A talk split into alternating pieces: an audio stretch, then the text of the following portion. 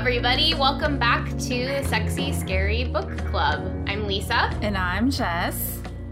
And what are we talking about today? We are talking about Iced. Book six. Book six, yeah. The first book that came out after the supposed end of the Fever series. Um, and it's kind of more of Dani's story. So Kind of, yeah. It I mean, is... we don't really get Mac and Barrons at all. we don't. No, Mac and Barrons are are gone. I don't. They never really talk about that. They do later on. I would just like to think that Mac and Barrons are having lots and lots and lots of great sex because they finally decided that they do want to have sex. So good on them. That's what they're doing. yeah. I uh, yeah, I've got things to say about that. Um, but that's funny that you bring that up because I I say are we really supposed to think that they they're not invested in the the plot of this book, the yeah. figuring out what's going on with the Hoarfrost King and and eliminating that um, destructive force from Dublin before everybody dies. Uh, you know, I'm sure their sex is rocking, and clearly it's a distraction to them because you know they disappeared for days in the last book to do this. Yes, but I, I don't know that I buy that they wouldn't be a part of trying to solve this problem. I don't know. I mean, I don't even know if they know about the Hoarfrost King. Well, we know that Rhiannon and, and Barrons are together in this book because oh, they, they yeah, because they they die together. Wow, you're really we're just like giving it all like there's a Hoarfrost King and Barrons and Rhiannon die. That's yeah. Look. I yeah. yeah. I, I mean, you know, just I don't know. Um I actually kind of want to start do something a little bit different and, and, start this episode off by reading the review that I picked because I think it hits on on something that we're probably going to want to talk about immediately. Um, so, you know, if we save it for the end, I don't want to have to backtrack later. Um, so I don't know if you can save yours till later if you want. I can. Um, I will say I had the good review and I had a hard time finding a good review. Oh, interesting. Um, this was not a book loved by many, at least on. Well, that's funny that you say that because there were predominantly good reviews on Amazon. Ooh. I I mean, you know, I just I was surprised by that because I should say right off the back that I bat that I did not care for this book. I love um, it when we disagree. I know I, I've been holding on to it because obviously, like, I send you little text messages and give you little snips of my thoughts. And I was like, I'm going to surprise her because I actually kind of love Iced. Okay. it's got some major problems, which I'm sure is what you want to address. Um, mm-hmm. But overall, I really liked it. It felt like the first book in a series. It had lots of like energy and you were learning new stuff and I I found myself really like drawn into the world. It took a little a little bit, but once I was there, I was pretty happy to be there. Um, it had a lot of action. I liked that. See, I disagree with you on that. It did have a lot of action finally when it got to the action, but I felt like it was painstakingly slow in getting there. Like the first half of the book. Yeah. Was so boring to me. But how can um, it be boring when you've got like Dani, this like loud, exuberant, like 14 year old kid that's just always out there to solve the next like mystery and always up for another adventure. Like, how can that be boring? That's a great question. How can it? But it manages to. but it was. um, yeah, I don't know. I mean, look, Dani. Uh, well, let me let me get to the review first, and then then we'll we can talk about this more. Um, so the review I picked is by someone called Problem Solver from Amazon. It was posted on December 21st of 2012. Okay. So I didn't look up when this book came out, but that's probably that's not that long after. Mm-hmm. Like 2011, 2012, that sounds about right. Um it's a one-star review and it says, It pains me to write this. It really does. I am a huge fan of Karen Marie Moning. Up until this book was released, I had read everything she'd put out and enjoyed them all. I even loved the first few Highlander books, which had nothing to do with the ever popular Fever world, which isn't true. I mean, it predates it, so obviously, but you know, there's crossover as we have discussed previously. Um, she has written some of the most creative and original characters and has unique, complete, visionary world building, in my humble and inexperienced fantasy reading opinion. All that being said, and still true, I gave up on Iced. I must admit that I went into it with a chip on my shoulder about the heroine, Dani O'Malley. I did not enjoy her in the Fever books, and while I was hopeful it would change in this one, it did not. I found her to be incredibly annoying. Her voice grated on me and made me roll my eyes more than once. I also didn't like Ryodan, where where he was sort of a rough protective guy in the previous books. He was just scary and sketchy here. And then there's Christian, a beloved MacKeltar gone wrong. His story could have been handled much differently. I pushed myself to keep reading and made it almost halfway through. And then came uh, the scene where I said I quit. Dani is unconscious and has both Ryo and Christian posturing and lusting after her while she is laying there dead to the world. She is 14. 14. The line has been crossed. It was creepy and inappropriate. I think the whole thing could have been very different had Karen Marie Moning made the main uh, narrator Kat or Joe or another sidhe-seer. But alas, it was not to be. I am not giving up on Karen Marie Moning as she supposedly has a couple more books featuring Mac and Barrons, but I'll just have to read summaries instead of the books in between to fill me in on what I missed, or didn't miss, as the case may be. So, I mean, yeah, I think that we, in my opinion, we can't really go any further. Although there's lots to say about this book, and there's there are lots of good parts about this book, but you know, it needs to be addressed right off the bat. right for it right away. yeah, uh, you know, Dani is 14. 14 years old, and you know, one of the main parts of this book is this kind of I mean, really, it's more than a love triangle because you also have Dancer thrown in the mix, um, who you know is is a platonic friendship with her, but obviously there are you know some hints that they like each other right. as more than than friends, and and he is also older than she is, of course, not as much as Ryodan, who's you know what thousands of years old in his early 30s right physically. he looks like he's in his early 30s Yes. um and then we have christian who's what like 24 25 Yeah. And then I So- how old is Dancer? Is he 19? Well i don't know exactly how old he is. I, he was he was coming to dublin to look at trinity as a possible place to go to college. But i i think that she makes note of how he graduated high school early because he's you know super smart.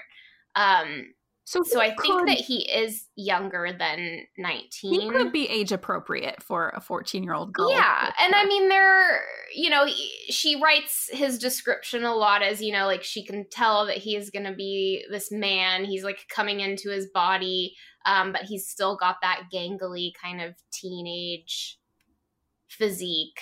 Um, so he's he's young. He's, He's young. he is an he he's what I like the most about this book, to be honest, because that's the appropriate relationship that you want to see right. and and you know i i read other reviews and there's there's lots of talk about you know how Ryodan is essentially grooming her which i mean he is so so look it's difficult for me because in this podcast we're really trying to just take each book as it comes out and kind of discuss that book as though we don't know the trajectory Mhm. of the characters' stories and we don't know what's coming next.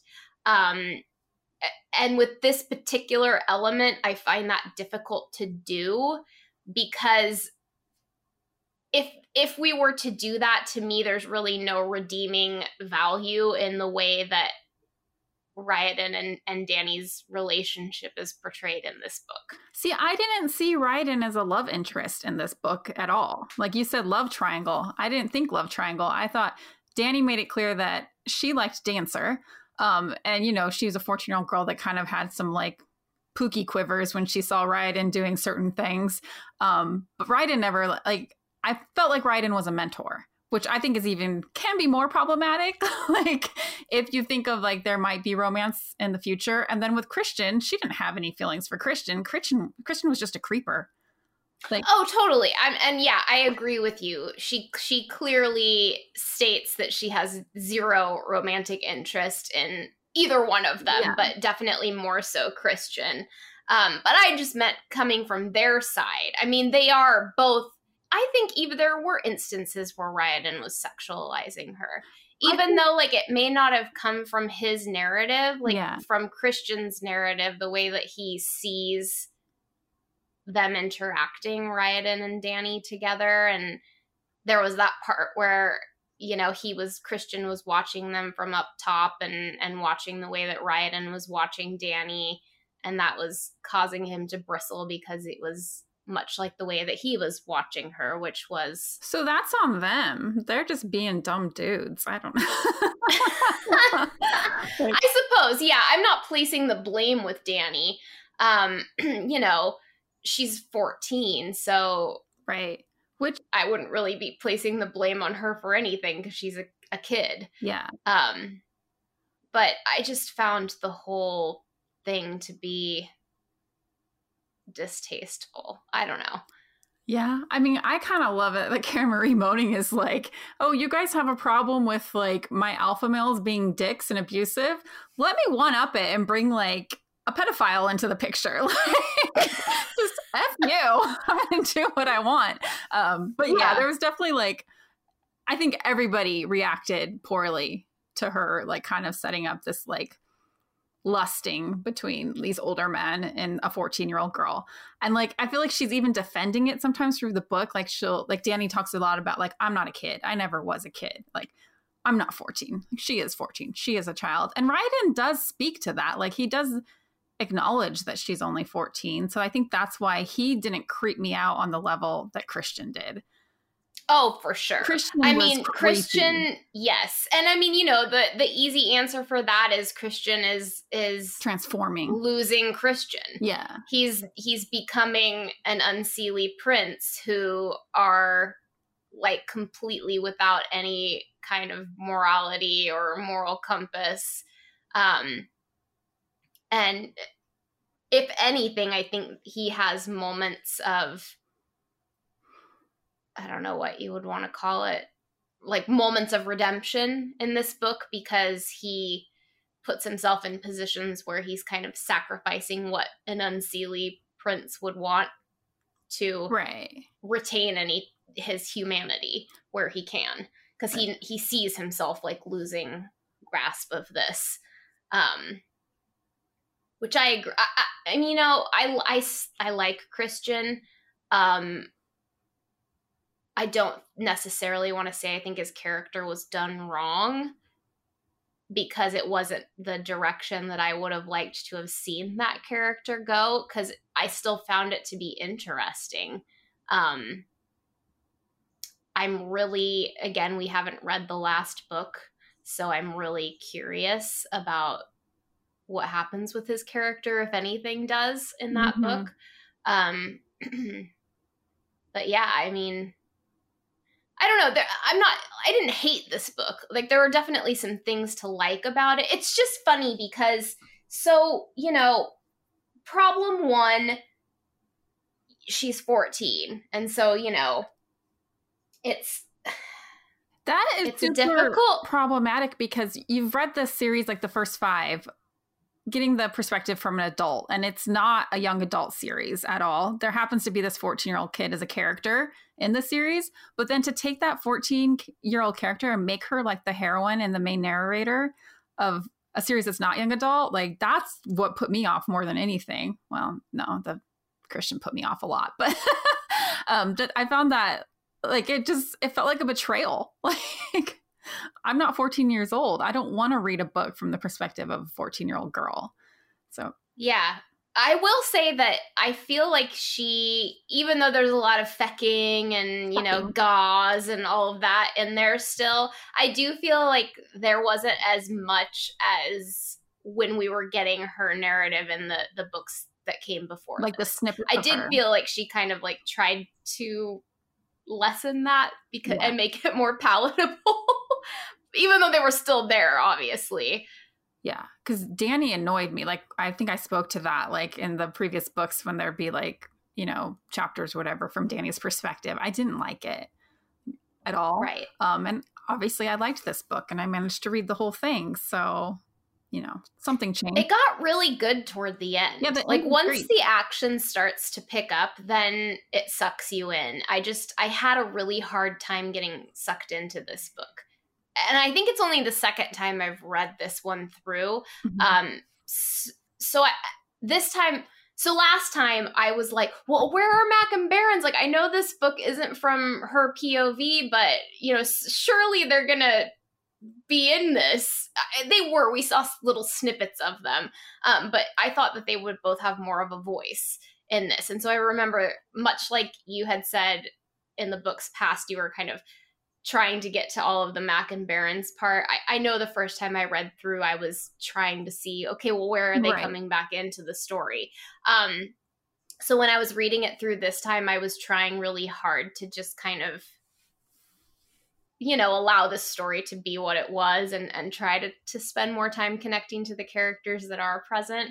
And I still was like, I don't know. I still found it lacking. I understand why she did it because I think that she knew that Mac and Barrons are always going to be a distraction to the reader because they're the they're the heart of the fever world mm-hmm.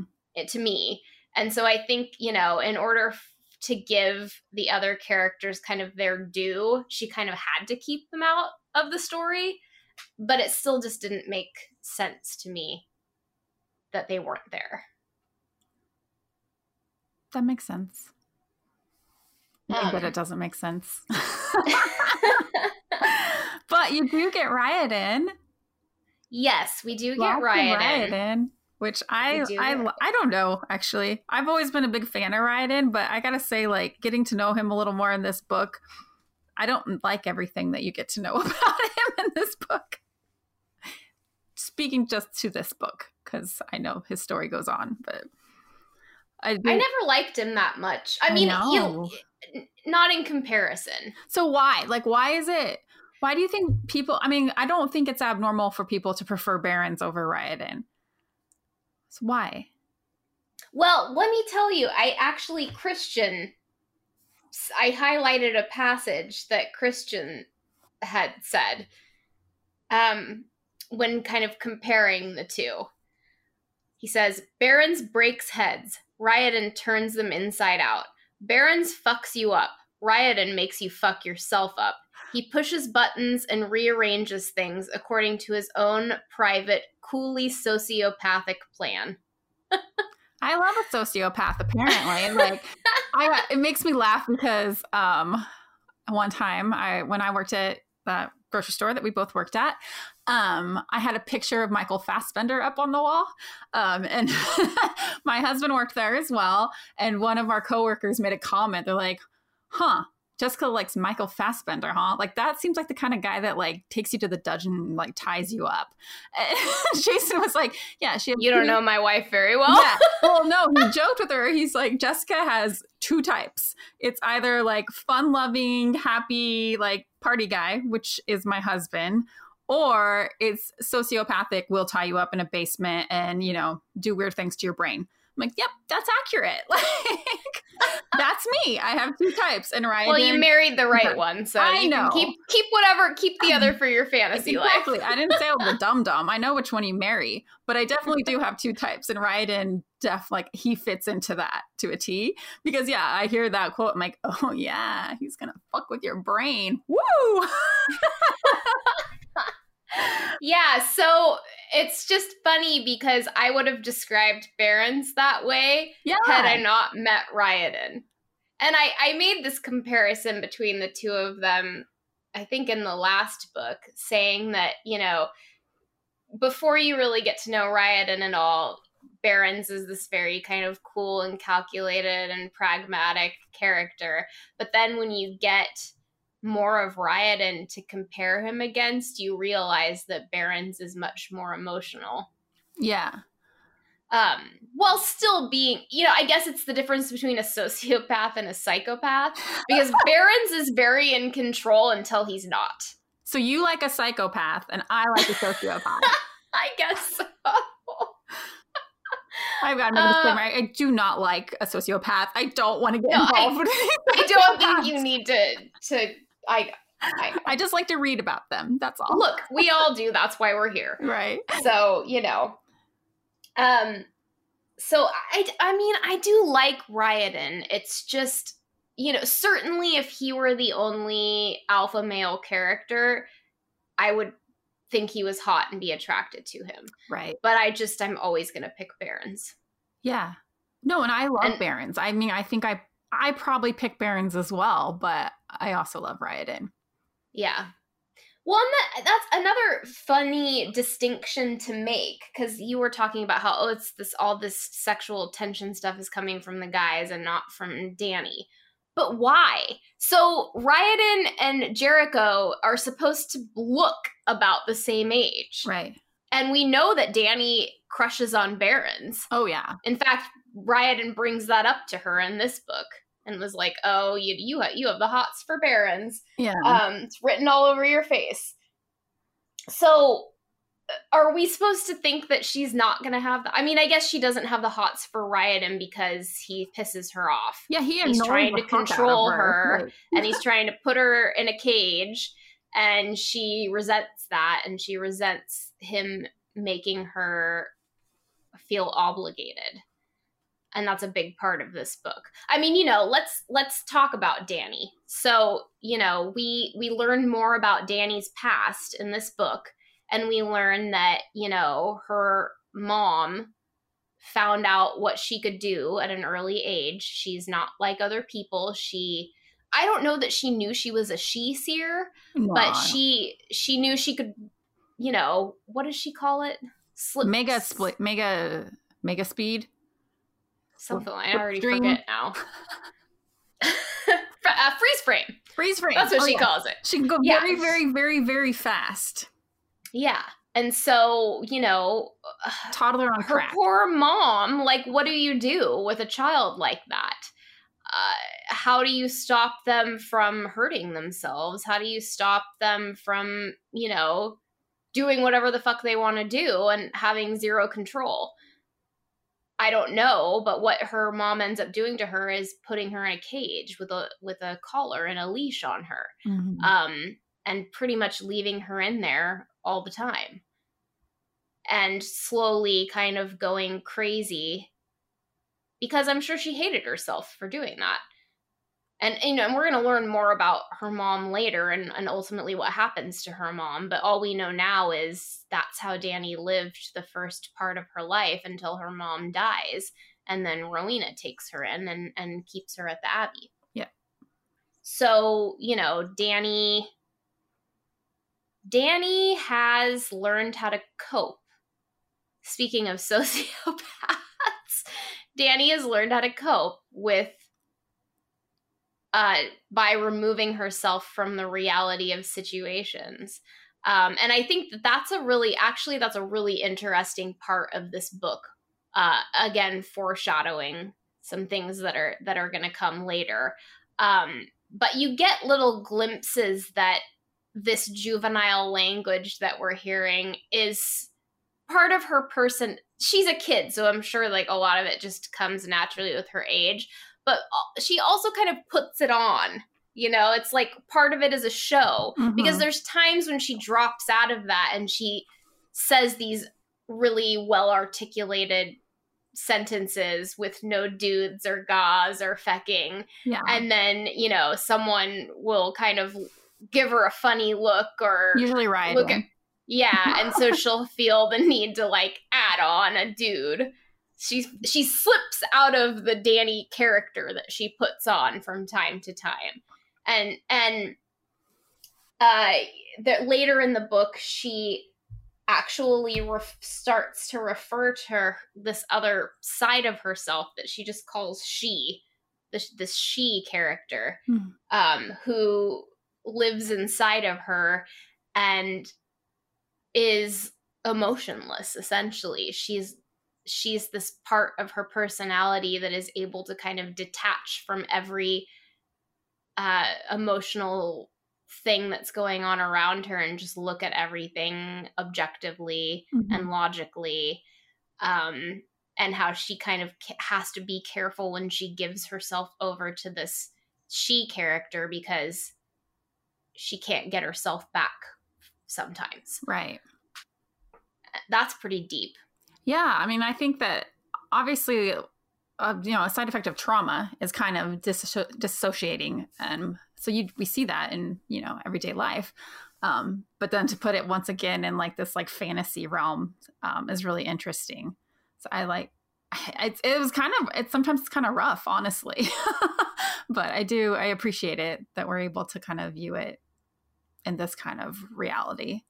Um, and it's sad too because you realize like Dani is a a young girl that has experienced a lot of trauma and i think we always knew that that had to be the case because why are you killing people at nine years old you know?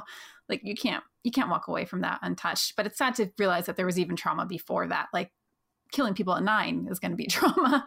Um so it's yeah it's kind of a hard like Karen Marie Moning does not shy away from hard subjects.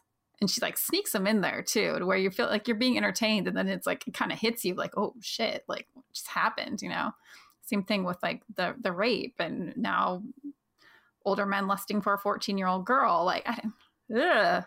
like why do we love these books i don't know Well, I mean, again, i've talked about this before. I think just because you're placing it in this fantasy genre or paranormal romance, urban fantasy, whatever you want to call it, I that doesn't mean you have to kind of stick to the script. mm-hmm. And I think, you know, some people get mad because, you know, these books are very formulaic usually.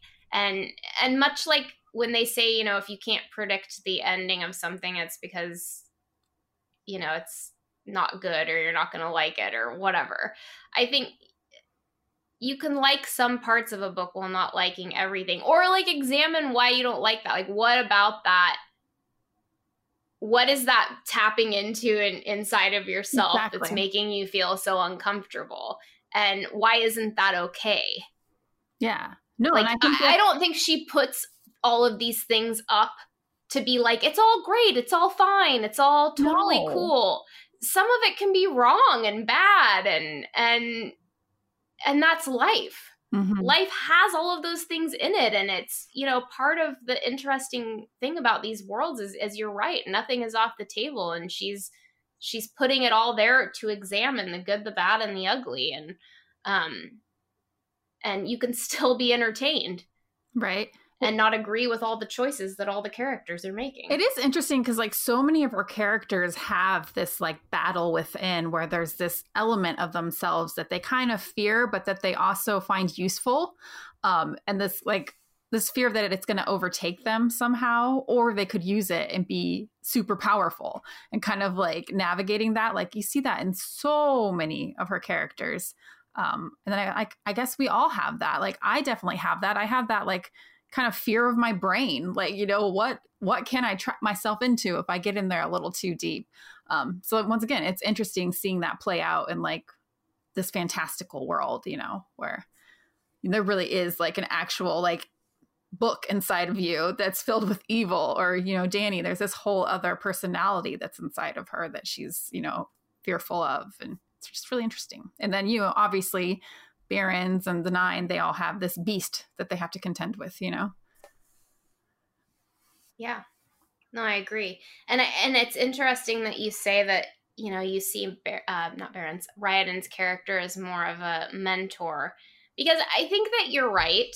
I mean, obviously he's invested for reasons that we don't aren't privy to yet. mm-hmm. Um, but he and we find out he's been watching Dani since she was nine. Yeah. So he knows all about her past. He knows more about her than, than she does in a lot of ways. everyone all the time He does. It's And how they don't explain it, Yeah. but whatever. I guess you just have to accept the mystery that is the nine and and who knows where they get their information from um but he he is trying the same way that Barrons is treating mac in a very specific way to like help prepare her for what's to come Ryodan is doing that with Dani to help her get to the point where she's able to look at her past. hmm Um, He's healing. so that it doesn't yeah so that it doesn't destroy her and he there is a passage where he um he says that i have to find it he's talking to her and, and he says you know he's he's wanting her to to look at her past and he says the wound you refuse to dress is the one that will never heal you gush lifeblood and never know why it will make you weak at a critical moment when you need to be strong. Yeah. And you know, she just says, "Whatever, fuck off. I can run away from anything. I can- yeah, I, don't, exactly. I don't need to look at that." Yeah, she talked a Um, lot about how like there's no reason to look in the past. Like the past is the past. It's over. Like live in the now and kind of keep going. You know, you made it through whatever, you know. Um and like yeah, Ryodan's coming up with that like no, you've got to look into this stuff in the past so that you can like heal it and be a stronger and better version of yourself. Maybe I read into that a little bit, but No, I mean, I think you're right on. I I do agree with that. I do agree with it. Actually, now that I'm talking about it with you, I'm I'm maybe like changing my opinion a little bit of the whole dynamic between the two of them. Um yeah, because I'm like riding and I'm getting in your brain and changing you. yeah. Yeah, you are. Um But yeah, I, I don't know. I don't know. What what else? Oh, so we another part of this book uh, we go to the Abbey a lot. We start out at the Abbey, in Yeah. fact, uh, at the beginning of this book, um, talking about how you know Cruce has now become the book essentially, and he's frozen down there, uh, interred where the book used interned. I thought you said interred, which was funny because I have a lot of problems with um, this book and the one following. Karen Marie Moning talks about poop a lot and toilets, and I don't understand. Yes, it comes from all of a sudden. I'm like, that's not funny. Like, I don't. That's not good. I know. Especially, we don't want Ryan t- Ryan talking about turds. No, There was one line that he's talking about poop, and I was like, "Poop, really?" yeah, and then like I think even in the beginning, Dani says something random when she's like looking back on her childhood, and she's like, "Oh, I didn't cry because I don't see the point of crying when people are wiping poop off you." I'm like, that was a really weird insight into Karen Marie Moning's mind. Like, why did I need to know that? And like, what? I don't think babies are crying because you're wiping the poop off them. I think they're just babies and they're crying. Anyways, I just thought I don't all the poop remember that talk. There's part. more poop talk about like toilets and turds in the way. I think that might be the next book. But I'm just like, why is that like a good metaphor? No, I don't want to. No, Leave the poop out of it. leave the poop out of it. Like, if you want to talk about diarrhea, I get it. That's explosive. That has action. That has something behind it. But she's just talking about like turds blocking a toilet. Like, that is not sexy. I don't like it. Yeah, I mean, it might be sexy for some. That's But true. I- not for me. I'm, I mean, I'm clearly just talking about my own opinion. I don't like poop metaphors. Well, there we go. That's what this podcast is. exactly. Only our opinions matter, yeah, Ryodan is sexy and Christian is a creep. and no poop. Oh, poor Christian. He's so creepy in this. He's so creepy. I know we're You talking right. about we we went to the Kat in the abbey, but like I have to talk about this while I'm thinking of it. The whole thing that like Christian showed up and gave Dani a box of Snickers, and she's like, "Oh yes, I can't find Snickers anywhere." That was so creepy. It was like an old man giving like a child like candy to lure them into their van. Like I got such a Mhm. creep vibe off of that, and like I'm sure it was supposed to be sweet, like you know, Was it? Dani loves Snickers. Dani needs Snickers to like keep her super speed going. But oh my gosh, I hated that. There's nothing that's not creepy about Christian in this book. And he I mean, to be mm-hmm. fair, like he would agree. oh yeah, he, He finds creep. Like, himself he creepy. battles with it a lot, but then Yeah. he just continues to be creepy. Anyways, The Abbey. Yeah. I mean, you know, he right. Kat. oh well, since we're talking about this, I'll I will say, you know, he makes a a point about saying something about how he's can she can look at it as one of the many wedding gifts that oh yeah. he'll give her and but then, then doesn't like, remember saying it. Yeah she's like what the hell then she like, brings it up and he's like what are you talking about? Yeah yeah christian's uh going through some stuff but as all of these characters are. Yeah for sure. But yeah let's go back to the abbey. So so a big part of this book is learning that um Cruce is coming to these women in their dreams, or he's in coming to at least we know Kat and then Margery as well. Um, basically trying to seduce and manipulate them with the ultimate goal, I can only assume at this point, of getting himself out of this prison like making one of these women realize that he's not a danger. Yeah. Release me, set me free. Well, he's telling Kat, like, I don't have the book in me. Like, they're just saying that. It's all a lie, and I can help save the world. Let me out. It'll be the right choice. And then he's also sexing her up and giving yeah. her lots of orgasms.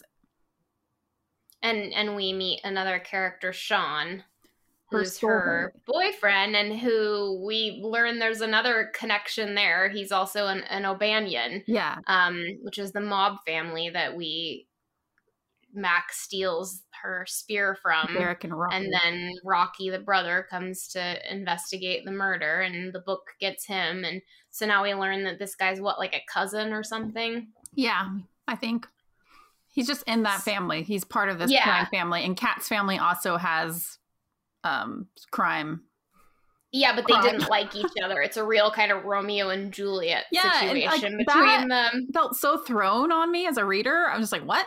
The Kat cat has a soulmate named Sean, and he's an O'Banion. Okay, like, and why does that matter? I don't know. I feel like that was just like a fever dream, and she's like, "I'm going to put that in the book." That seemed good. like, like it, it, just came out of nowhere, and yeah, and it doesn't really seem to be going anywhere. So I don't understand the point, but yeah, I do really like Kat though. I, I really like her character. In fact, I when I read that review and I was like, "Oh, this book from the perspective of of Kat." Like that that may have been interesting. Yeah, I mean, we no. do get a lot of her perspective in here, but it was placed in such annoying spots because it's like you're with Dani and like the action is really starting to amp mm-hmm. up and then you end the chapter and it's like, oh, what's gonna happen next? And then we're back at the Abbey. Yeah. And we're like slow walking through this, you know, philosophical issue that Kat's having about, you know, trying to be the leader of the she mm-hmm. seers now that Rowena's dead and right. how can she do that if she's being you know co- coerced by Cruce and has to keep that a secret and um, the tone is very different, yeah, and it does feel kind of like, wait, what? What? What am I? Jarring. What am I reading? but I do. I mean, I love her as well. I love that she's an empath. Um, I think that's really interesting. Um, how she can kind of like sense and feel what everybody is feeling. Um, like I like the character a lot, and I I really like the moments that she has with Ryodan in this book mm-hmm. as well. Um, I feel like I feel like you're not getting any softness from him when it comes to Dani. No. And I feel like that watching him interact with some of these other characters like Kat was uh, Karen Marie Moning's way of kind of trying to introduce this softness about him. Like, obviously, he cares about the Abbey, and maybe he does just by virtue of the fact that Dani's associated with it and it's part of her world, and so he feels some sort of responsibility with that. But you get the sense that he he does actually want to help her. Yeah. Um and I, I I just found those moments interesting between the two of them. Right. Ryodan's always there with like the good solid advice if you need it and you're going to listen. Like he did that same thing for Mac. Um and with Kat, he's like I, I really appreciated when he was just like, "Hey, you're having this thing with Krush. You or Cruce, Cruce, I don't know. You've you've got to tell Sean, like if he's really your soulmate, you have to tell him this. And like she ultimately doesn't, but he's always there with the good advice when you need it. Yeah, and how does he know that? Who knows? He, how does he know everything? like it's so yeah. weird and like and the further on you do find out a little bit, but I still don't think it explains everything that he knows. And also like they are always the nine can kind of like they figure out what people are thinking and they'll like react to it. But like I feel with Ryodan, it goes like deeper. Like he has to be actually hearing what people are thinking. Like I don't know. Yeah, because you don't get that from Barrons with anyone but Mac. Mac, yeah. But with Ryodan, they like, definitely have that secret language, but he Yeah. seems to be able to do that with with everyone. everyone, and it's like I mean, it's it's like they're having dialogue. Like you can't just like look at someone's face and be like, they're upset now. I know how to like what to say. Like, sure, I can tell you're upset, but I can't say like you shouldn't be upset that like that cat took a shit on the corner, right? Like now you're bringing there's too many details. Yeah, yeah, I agree. I agree. Um, but yeah, so anyway, so that's you know. Oh, another thing, I don't think we talked about the IFPs in the other The episodes we did. IFP, the Yeah, the interdimensional interdimensional- potholes. Yeah. Is that it? Yeah, Yeah. I don't think we have either. So those are those started to to happen when the walls came down, and essentially it's like parts of fairy that are bleeding into this world. And so, you know, you'll be driving down the road and then all of a sudden you can get sucked into this pothole. That's what Mac has called them, which is, you know, like a pocket of Fae. It's like another dimension. you just kind of whoop right into it. Yeah, and then you can't figure out how to necessarily get back out of it because you get all turned around. Um, and so another big part of this book is that there is one of these by the Abbey, and they move, and it's kind of this one is is a fire world, and so they can see the kind of path of destruction that it is leaving, and and judge how fast it's moving, and it's kind of on track to to blow through the Abbey, um, incinerating everything in its path, and so um, Ryodan comes and and somehow tethers it to to not be able to move from this one spot by this weird little black box that looks like Yeah. nothing but is impossible to move. Um, because Ryodan always has the coolest toys. According to Dani, because Dani makes lots of Batman and Robin. Uh, what's the word I want? Analogies? Analogies. Yeah. well, we have to know about those because we haven't discussed kind of like we're always backwards. Main component of this book is the Hoarfrost King. Um, right. and this is like it kind of just comes in and it freezes everything and kills it and then it right. pops back out so But in kinda- these like weird spots and these seemingly patternless right. ways and where they don't know why it's choosing the locations it's choosing eh, or you know try to be able to figure out where it's going to strike next Yes, or what it wants that is why like we are getting this like Dani and Ryodan situation because Ryodan has hired or he hasn't really hired he's forced her to work for him to kind of figure out and like look at these um sites after they're frozen because she's really fast and she can zip around and kind of see like what's going on and look for clues or hints or anything that can help why does he out. need her for this I never understand that either. I have a note because he says something about like, oh, I, I need her because she can like be detached and she can assess the situation and she's fast. I'm like, like the nine can't do that. yeah where's Barrons Right? again You have knock plenty- knock Barrons where are Right? you Plenty of candidates that can help you out here, buddy. Like, why do you need the 14 year old girl? And that's where I think that like he's taking it as an um, opportunity to like mentor her and teach her and help give her focus where Yeah. she needs it But then you're right. There is a scene where like, oh, and that's the other thing. These iced sites they blow eventually, and like you get like shrapnel of ice shards. It's pretty dangerous. Um, and there's one where Dani suddenly can't go super speed or whatever she calls it, and uh, so he like has to get her out of there, and she almost dies. Yeah which i kind of referenced Yeah, and that. that's where we get that weird. or the wolfy scene. review did. Yeah, so that's you know, dancer comes in and has kind of a his save the day Yeah. moment in that scene because he's the only one that knows how to to save her without killing her. Hypothermia. Like he's a he's a smart kid. He understands science. Yeah, I love his character. I do too. I, d- I will say I enjoyed him a lot more this time through. Me too. Like I remember like and I don't know if it's that same thing we always talk about how you kind of find your main characters that you care about and you just want to rush through and find out what they're up to. Um because like Dancer I was just like, "Oh, that's Dancer, whatever." Um but this time around I was like, "Dancer's great. I love him. Like he's he's perfect for Dani." when their relationship is really special too. It is.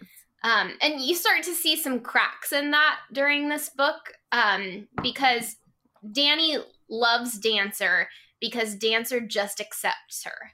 He doesn't expect anything from her. He doesn't ask anything from her. He's there when, you know, they're they both mutually are together when they want to be and off doing their own thing when they want to be and they don't make any demands from one another and and Dani loves having that kind of relationship because she feels like everybody else wants something from her. It sounds like a healthy relationship, which we're not used to in these books.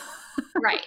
But then, you know, we see some cracks in that because, you know, there's one part where she goes with Christian to the White Mansion to look in the um the Unseelie King's library to try to find out more information about the Hoarfrost King. Um, and you know, as we know from other books, time in fairy moves differently than time in the real world, and so she ends up being gone for a month. Um, and so you know, when when she sees Dancer again after this, he's like, you know, I was worried about you. I you were gone for weeks. I was leaving notes for you in all of our secret spots, and I was going by all these ice locations, waiting for them to melt so I could look in and see if your fucking dead body was going to be in there. And she gets really um affronted by this at first. She's doesn't want to feel responsible. She doesn't want anyone else that she has to check in with. Uh, and that pisses dancer off. And so they do have kind of like a fight their first fight which is normal book. as a very like you know I still think it's a normal, healthy relationship. Oh no, it absolutely no. I wasn't trying to to insinuate that it wasn't. I was just, you know, it's. I think that's part of growing up is realizing that if you're in any kind of relationship with somebody, friendship, romantic, whatever, you're going to be beholden to them in some capacity. Yeah. You know, like when you care about somebody, you factor them in, their feelings on things. That's just part of of learning how to navigate an adult relationships. Right. Um, of all kinds. And so, you know, that's a a lesson that Dani's starting to learn in this book that that doesn't make you weak. That, you know, yeah. that's um but so that I think that that is why the relationship she has with Dancer is so special because it's like more in earnest, I guess. You know, it's like mm-hmm. a it's a relationship that's being kind of cultivated naturally instead of of having to come to these forced um realizations because of a I don't know what I'm trying to say because of a weird situation that you're being put in yeah. by somebody who wants to make you realize this thing. Right. It's a relationship where like they're naturally learning things instead of someone being like, I'm going to teach her this. So let's put her in this situation so she learns this life lesson. Exactly. Uh, yeah. Um so so yeah, I mean I another thing that I wanted to talk about and that's kind of going back to her being in fairy was we we meet another villain. Nasty. Like this puts the the scary in the sexy scary book. Like I yeah. am not a fan of the Crimson Hag.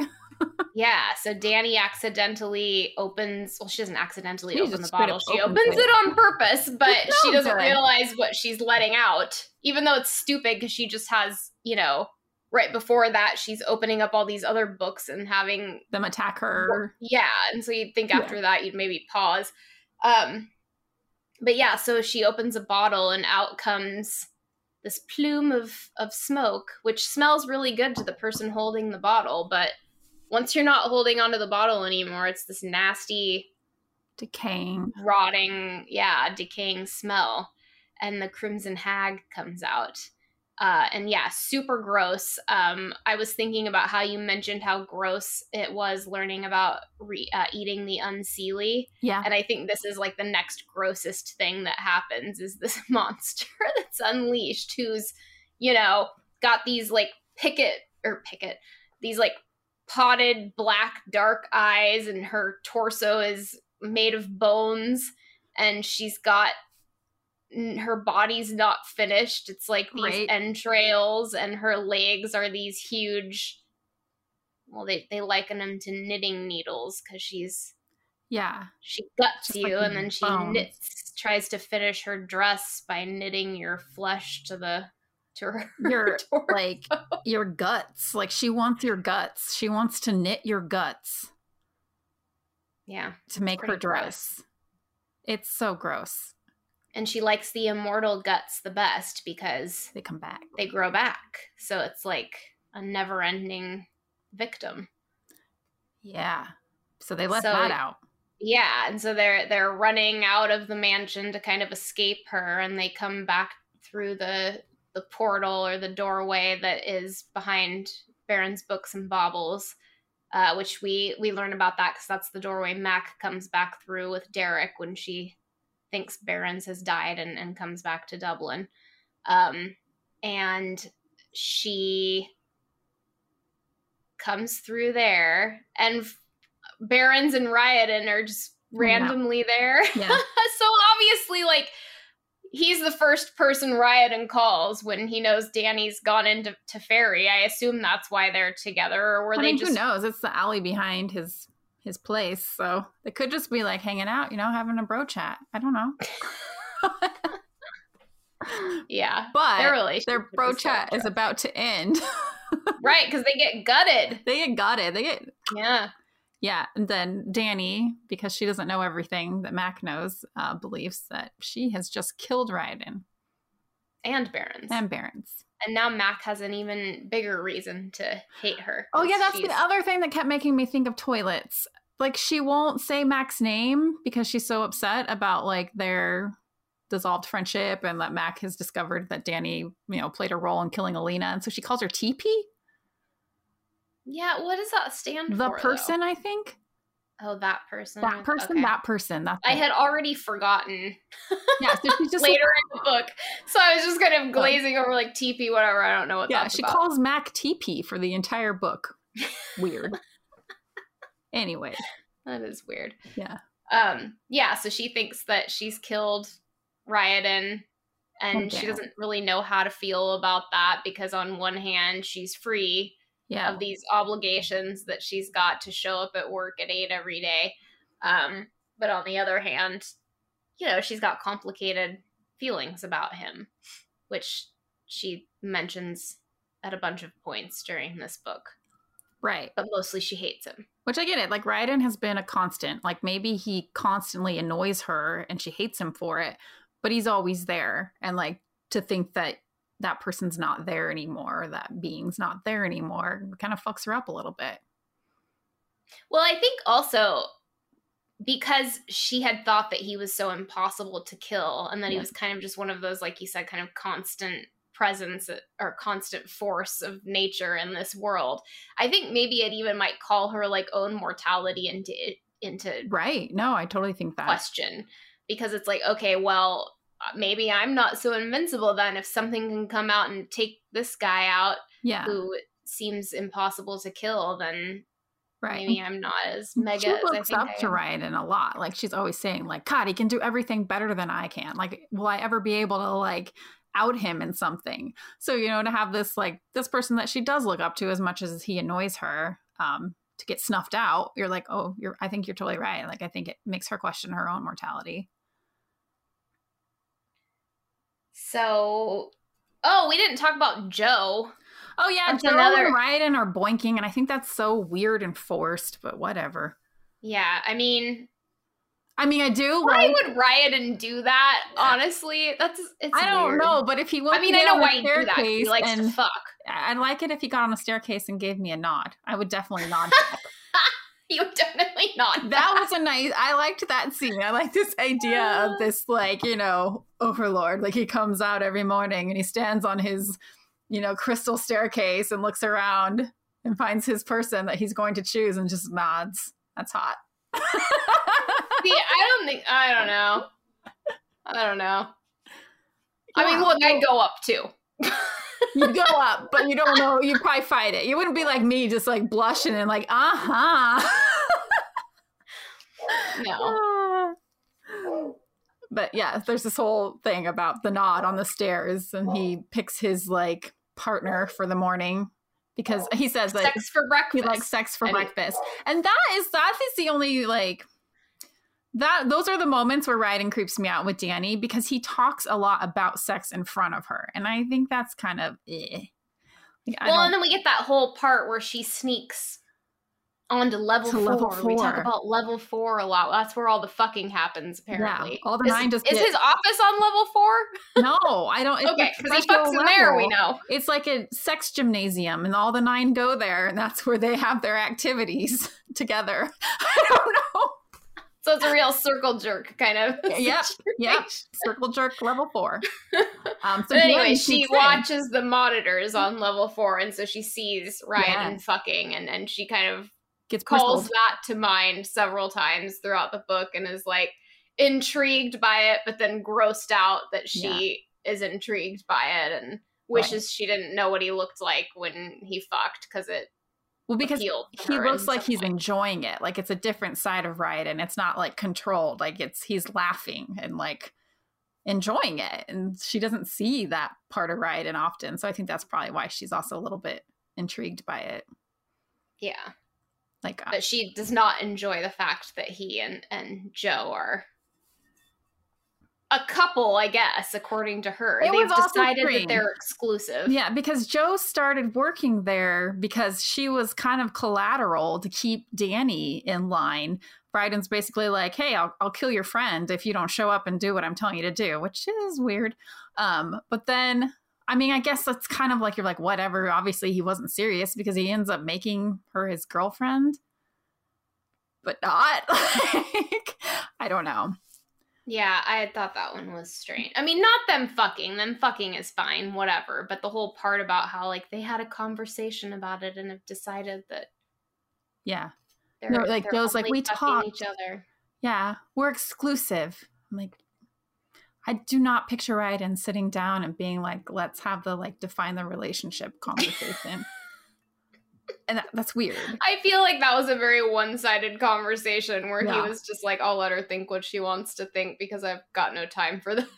Also, I was How can I end this conversation as quickly as possible? Yeah, I was thinking about how like I feel like you and I we like we like these books because there is romance and there's sexy time, and like looking back, there's not really that much sexy time in these books. Not enough. There really isn't. And like I feel like these are kind of just thrown in there because like our main our, our heroine is 14, so she's not having any sexy time. So we're like, well, Uh, let's yeah. have Ryan and kind of like mess around with Joe a little bit. Yeah, but they don't even describe it.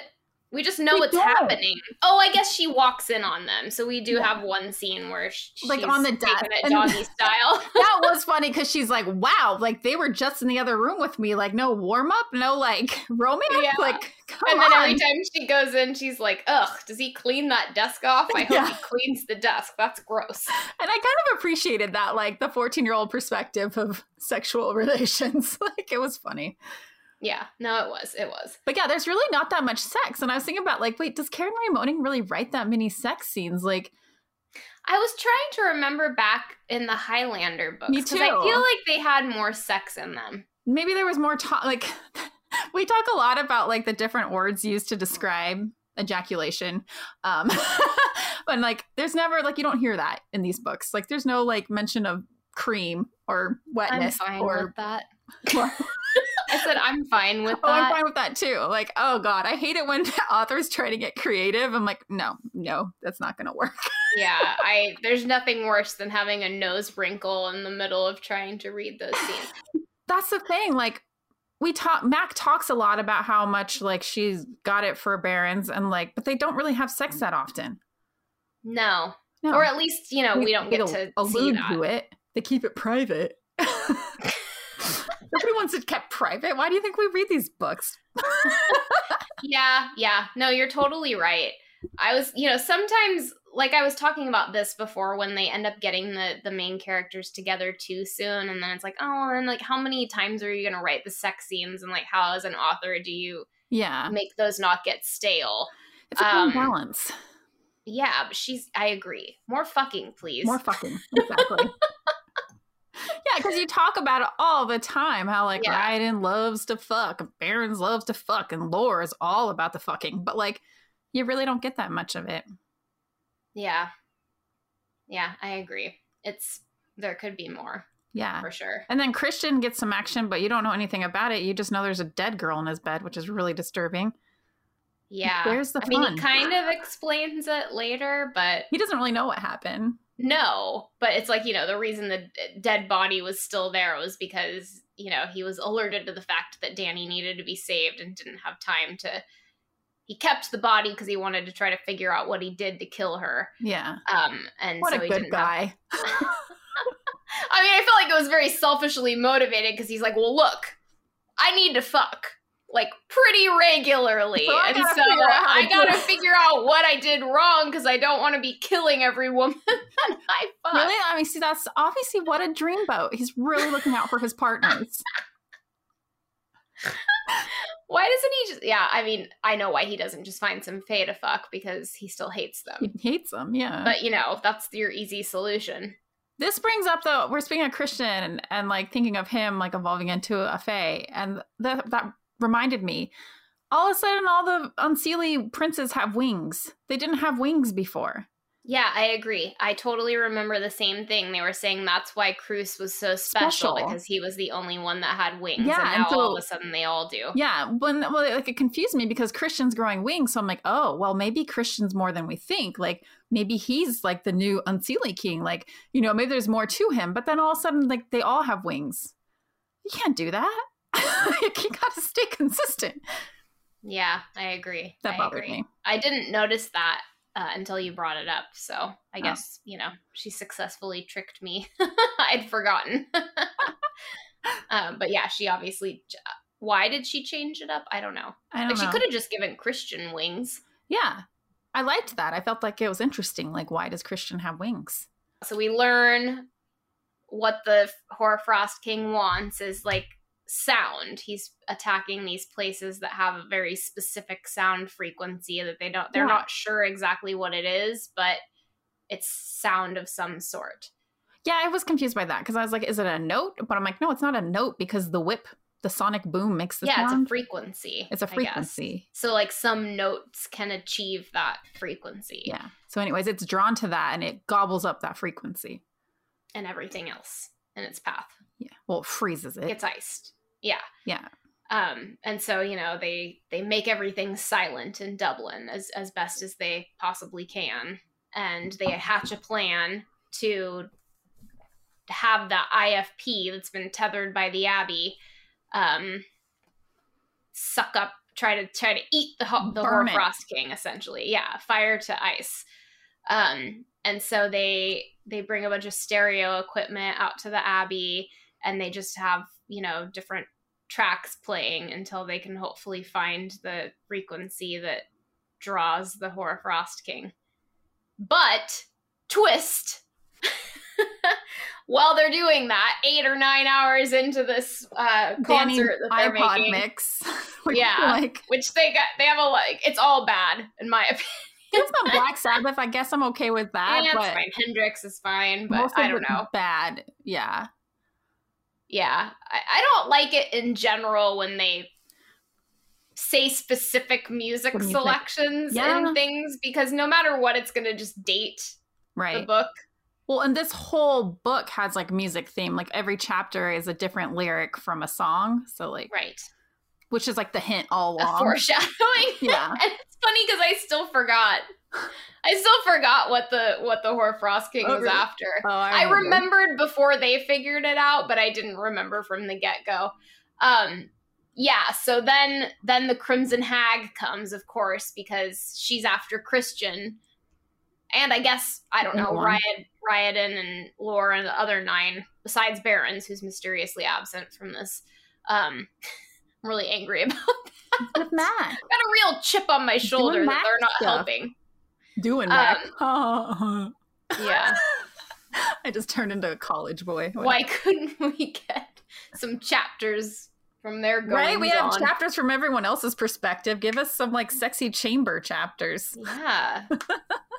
well, another thing before I before we talk about the end of the book, another thing that's worth mentioning because it's going to come back later. We do meet, we do see Mac and Barrons. They're at Chester's. Yeah. That's the only time we see them together in this book. They're at Chester's, and we we learn something that comes back l- later on that um, they are kind of dealing with something else that's going on with Mac.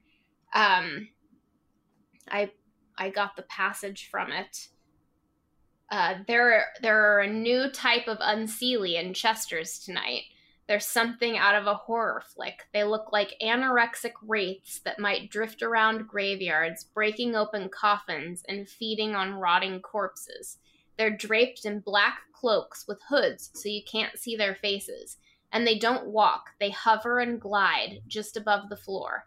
I glimpse a flash of bone at the sleeves. In their hoods, I catch a hint of pale, bloodless skin and something black. And we come to realize that they turn toward Mac like they're a single unit and begin making chittering noises that set every nerve uh, in Dani's body on edge. And then Ryodan says, Interesting. You have to wonder why they can't get out of her way fast enough. I've never seen them do that before. Ryodan doesn't like Mac. No. He never has. That becomes really got- obvious. Yeah. and then Dani gives him a look and says, I'll tell you a secret, Ryodan. You mess with her, Barrons will kill you. I drag my finger across my neck. Just like that. You aren't all that. Barrons will stomp your ass hands down. and that's when Ryodan is like, You've got the hots for Barrons. yeah. By the way, she's right. I don't We know. already know that Barrons kicked Ryodan's ass when he was the beast. One time. I mean, obviously, Barrons thought that Ryodan could handle the beast, or he wouldn't have sent Ryodan in to do it. So, you know, we all have bad days. I suppose. He was just off that day. But yeah, it does become really obvious that he hates Mac. Like, Yeah. he is not a Mac fan at all. like, he's always like saying, like, well, Baron thinks you're great. I've yet to see it. But, Yeah. But anyways, but yeah. I think it, it offends him on a deep level that she's gotten under Baron's skin. Oh, yeah. and, and- he he thinks that's a weakness. Well, thinks that and Barrons kind of forced them all to make an exception for her. Like Barrons forced them to like reevaluate their rules or their laws, um, and allow someone to know, you know. But what about Fee? What about Fiona? She knew. I don't. You don't know if she ever really knew the details. Okay. Okay. Like Mac clearly knows. Like these guys don't die; they come back. But, yeah, but we are talking about well, the now Dani does too. the new Unseelies. Maybe they're Unseelie. Um, that are following Mac around, which they sound yeah, like and so she calls them zoos.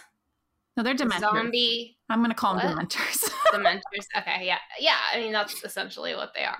yeah, no, Um, yeah, but yeah, so these these things are following um following Mac around. And so obviously that's something Mac's dealing with. We don't know any of the details about that, but later when we're at Baron or when we're in the alley outside Baron's books and baubles, Dani sees them again. They're all on the on the roof. just like watching her. Yeah, or you know, she's obviously in the bookstore because they're all on the roof. Um, so we'll learn more about them later. Uh, but you know, so we do do get, a, I guess, a little bit of a, a glimpse about a potential other storyline that's happening Not that we're just not privy to. Yeah, there might be something else going on that's Maybe distracting they're them. busy and we can forgive their absence. I suppose. but I'll yeah, do my but we're back back at, with the iPod and the Crimson Hag and Yeah, so then we get this whole scene of everybody's freeze framing around trying to to figure out how they can kill the Crimson Hag. Um and you know, they're they're dumping all the all we got all the sidhe-seers are kind of a little bit further away from where the action is. And then we've got, you know, Ryodan freeze framing Joe over there to kind of dump her so she's not a liability. And then Dani does I guess Dani does that to to Dancer first, and he's really put out by that. And then Ryodan tries to do that to Dani a Yeah. few times. she's like, no. and she's like, "Fuck this!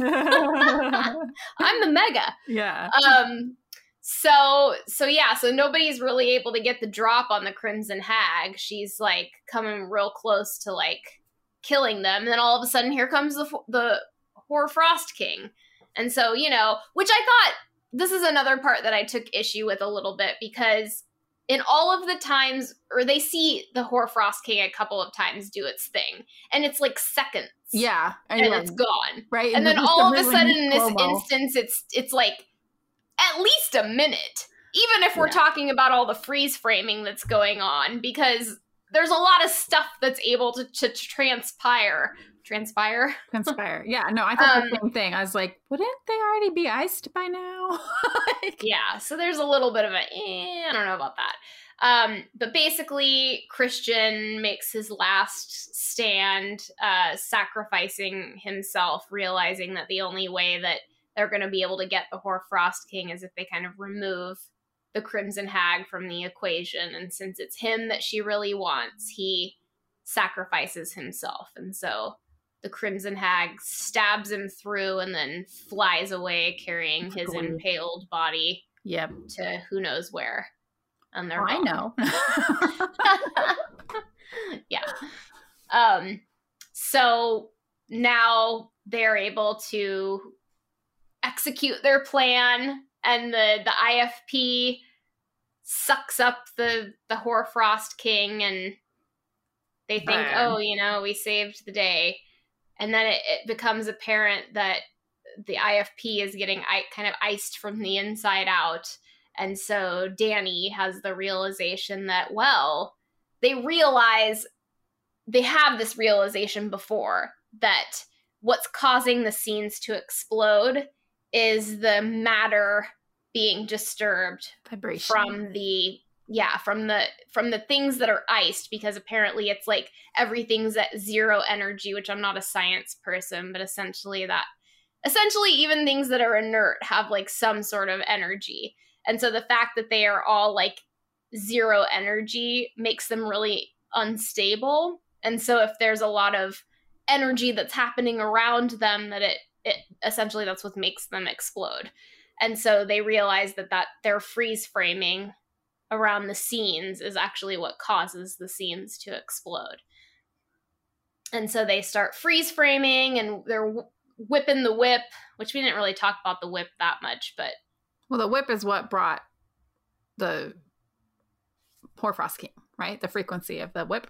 Yeah, but like, why is the whip there? We didn't talk about that. Oh, because, Danny, Dani, thought it was cool. It's really cool. Dani thought it was cool. Yeah. Yeah, dancer dancer make uses the nip the nip.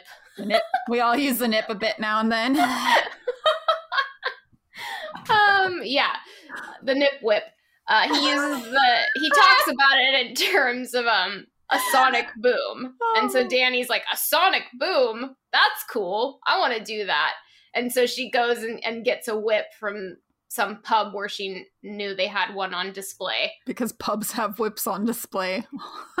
eh, probably some of them do. It's like a historical whip or something. I don't know. Who knows the what those Irish are up was to? Whopped. so, anyways, so she's got this whip and so they're first they're whipping the the Crimson Hag because it seems to upset her to have that sonic boom let off by her. And yeah, and then the Hoarfrost King shows up ostensibly because of the whip. Um so yeah, so they're they're whipping and they're freeze framing and all of that makes the IFP explode with the Hoarfrost King inside of it, and that seems to fix the problem. Hooray! And then the IFP is also gone, so that's that's also good news because Kat was really worried about that being right next to the Abbey, even though it was tethered. Uh, she wanted Ryodan to come and, and move it somewhere else. They talk about that earlier in the book. Yeah, well, and she's worried about the heat from it, like melting the like icy layer that is Cruce is in, mm-hmm. because like the plants and stuff has started like popping up, and she's wondering if it's him or if it's just the heat. We don't know. Yeah. Oh, and then one other discovery we have is that Kat has, you know, we talked about her keeping under wraps that Cruce is visiting her, and she does realize earlier in the book that he's definitely visiting Margery as well because yeah. they have a couple run ins and it's just obvious to her what's going on. I mean, they have a run in in Cruce's lair in his prison, whatever you want to call it. Yeah. Um, but then they she has a meeting with all of the sidhe-seers and she realizes that he's coming to every single one of them even 90 year old aunt tanty or tant auntie whatever, whatever her name is i don't i don't remember oh yeah so he's fucking all of them in their dreams in their dreams i mean yeah like why would you just choose two if you think one of them's gonna let you out Right. Might as well try the same plan with all of them. See who cracks first. Increase your odds. He's kind So of they never really resolved that. no. Besides just being like, okay, Kat realizes as a leader, I can't keep these things to myself. Like, I should have been talking about this from the get go because now I know that it's affecting everyone and we need to kind of be on the same page to make a plan for this. Yep. So I assume more's to come with that story. Kat Um, learning how to be a leader. Well, yeah, and Cruce and what happens with him. Oh. Right now he's pissed because he's like, back to square one, Cruce. This didn't work. How am I going to get out of here now? um, so yeah, so I think, you know, that's pretty much wraps up the plot of Ice. So now we come to the end and Dani's one more thing. yeah, Dani's like torn between all of these obligations because now Kat wants her back at the Abbey, and Ryodan's like, no, no way, she's living at Chester's now, and she can't leave, she can't go anywhere without somebody watching her. And uh, Dancer's like, fuck you, Dani's her own person, she can sh- live on her own, leave her alone. And then Christian was trying to be like, she lives with me, but you know, now he's He's gone. yeah. With the Crimson Hag now. right. Um, so she freeze frames out of there and steals the Hummer and drives back to Dublin, and she's fancy pantsing around Dublin, thinking she's hot shit because she solved the poor Frost King problem. When did she learn to drive? Yeah, that's a great question. I She's just realized that. stealing cars. I bet she she's a wily one. I mean, she's been killing since nine. What's a little car? yeah, she could figure it out. But yeah, you're right. They don't even really touch on that at all. I guess we're just to assume that she's figured it out. Um, but yeah, so the very end, she gets caught off guard because she's strutting around, and all of a sudden, she's got Mac's spear at her back, telling her to drop the fucking sword. Yep. Dun dun dun. I guess dun dun dun. We already know that Mac decides decided she's not going to kill her because she already had that realization with Barrons. She hasn't like come to terms with what happened and her feelings about it, but I I was pretty certain she'd decided that she's not gonna kill her. I think logically she's decided that, but she's not sure um, if emotionally she's in the same place. So she doesn't quite trust herself of like how she might react around Dani. Yeah, that's fair. Yeah. And Dani certainly thinks that you know they're gonna fight and Mac's gonna lose. Oh yeah. she doesn't want to kill Mac. Yeah, Dani's like, I'm faster than you. Of course I'm gonna kick your ass, so let's not do this. Yeah, so that's why she's been trying to avoid her because she doesn't want to have the guilt of killing Mac on her head too. And then of course Barrons will be after her, and yeah. But yeah, that's iced. And see, I liked it, but you didn't like it. I like it more now that I'm talking about it. But it was, I just so much of it was boring. Like I said, once the action started, it was. I don't know. I just think that there could have been other things done to kind of keep the story moving along a little bit at a little bit of a quicker pace. Yeah. Which it should have been because, well, I mean, I think part of that was like you said, like kind of the bouncing back and forth. Like it'd be moving really fast, like from Dani's perspective, and then all of a sudden you get this like long passage of Kat like thinking about the meaning of life and like you know how to be a leader and sexy times with Cruce and like you know, so it just like it was very much like fast, slow, fast, slow, fast, slow. It just didn't feel that great. Yeah, I mean, look, I like Kat I already said that. I think she's an interesting character. But and I know that this that element of the plot is is necessary for the story that's coming later, so it was just sort of beginning to set that up. But I don't know that it needed to be in this book. I think that we needed some sex because our heroine was 14. So have Kat and Chris and then have Ryodan and Joe, which you know they're having sex, but they actually don't talk about it that much. Yeah, just when just when Dani walks in on it. Yeah. And like that was nothing. That was just like Joe bent over a desk. Mm-hmm. Yeah, I mean it was. Yeah, we didn't get it from the people having the sex sex perspective. It was from. Nope. Nope. Yeah. So yeah, I agree. This book lacking sex, lacking sex, which but also, also inappropriate. Fourteen-year-old and yeah, grown men stuff. fourteen-year-old girl being lusted after by old men. Isn't that kind of like part of this genre, though? I mean, yes, because not we've already talked about that. but they are younger. No, but they're still hundreds of years younger than the, Yeah. the males. See, and that's why I kind of like feel like Karen Marie Moning's like just like putting a big fuck you in your face. Like you guys like this. Like this is what you like, whether you want to admit it or not. what because I said 14 and not 18, it suddenly it's not okay.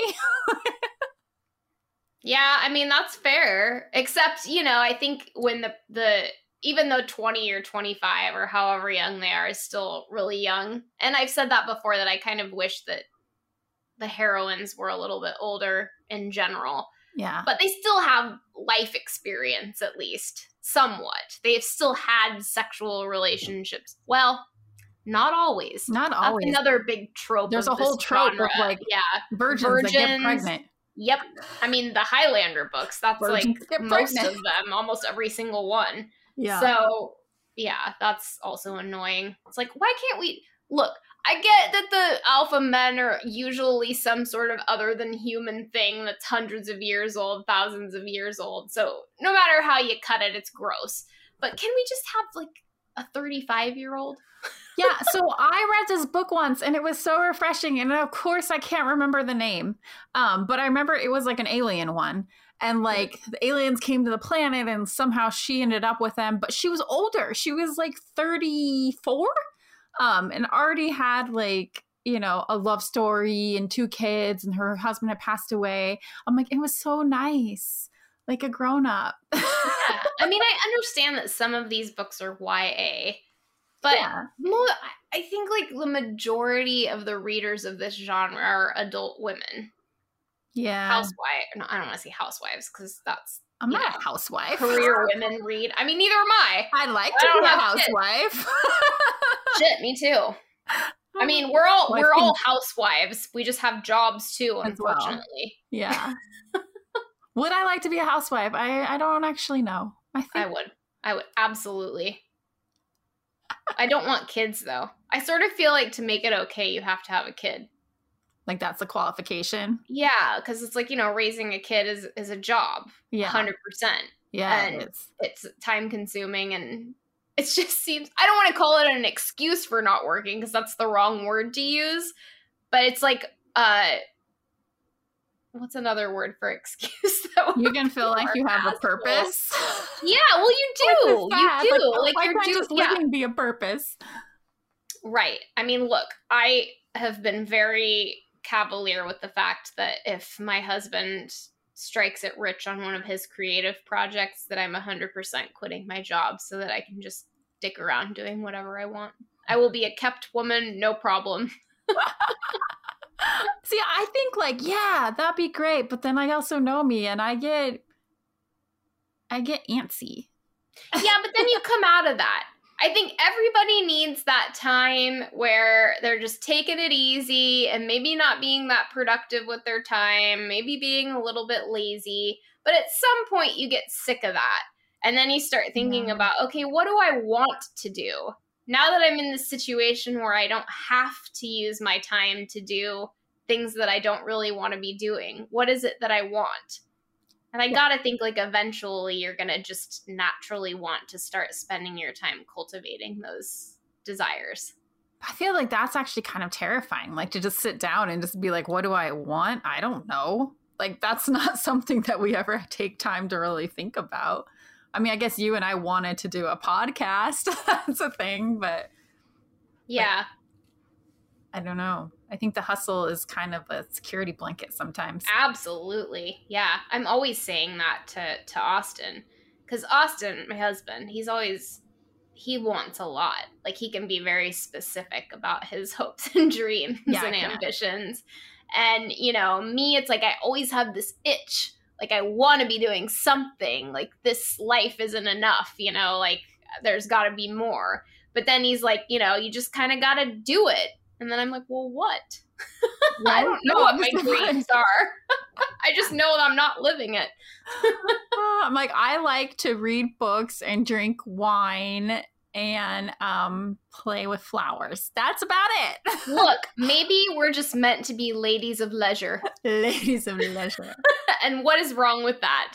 Yeah, I like to make sandwiches too. That's perfect. See, like I'll make little like finger sandwiches. sandwiches. I'm into it. I don't like to do any of that stuff. Can I just No. be the one that lays around like a lump, cracking wise, eating finger sandwiches? Sure, I'll make you sandwiches. No, I'm totally gonna. We're gonna open up our sexy book crystals, and fuck, Hmm. we'll serve sandwiches too. I just don't want to make them. I don't like making food. I'll clean up. I'll do the dishes. I don't know if I've ever met anyone that doesn't like making food. I hate it. I love eating it, and I like watching other people make it, like cooking shows. Yeah. But no. In fact, I was gonna make a Hello Fresh. This is not an advertisement because we have no sponsors. You and me. But we do get Hello Fresh. and Austin was like, "Why don't you try making one of these?" And I was like, "I'm gonna do it. I'm gonna make one." And I got the card down, and then it was talking about some specific way you had to cut the vegetables, and I was like, "I'm out." you didn't just like Google it. no, I just realized in that moment I have zero interest in this. So that's it for Iced. That's where we we part ways with these characters for now. And next up is uh, book seven, Burned. Burned. So um, yeah, we'll see you guys next week. We'll we'll learn more about that. We'll learn more about what these zoos are Dementors. following Mac around and and whether or not Dani lives to fight another day Yep. and maybe what how Christian's doing. I don't know. What Christian happened to Hag. Yeah, And Kat. and Kat. Yeah, all Yeah. players. Whole whole slew of characters to follow. Really, there are quite a quite a number. Yeah. Um, Maybe right, we'll get more Mac and Barrons. I maybe. fucking hope so. I fucking hope so. Maybe they will actually fuck. Right? We will see. All right, guys. Thanks for listening, and we will see you next time. This has been another episode of the Sexy Scary Book Club with your hosts, Lisa and Jessica. We have more episodes available on Apple Podcasts, Stitcher, Spotify, or wherever you pod. If you like us and want to hear more, please take a moment to rate, review, and subscribe. You can find us on Instagram at Sexy Scary Book or send us an email and tell us what you think at sexyscarybookclub at gmail.com.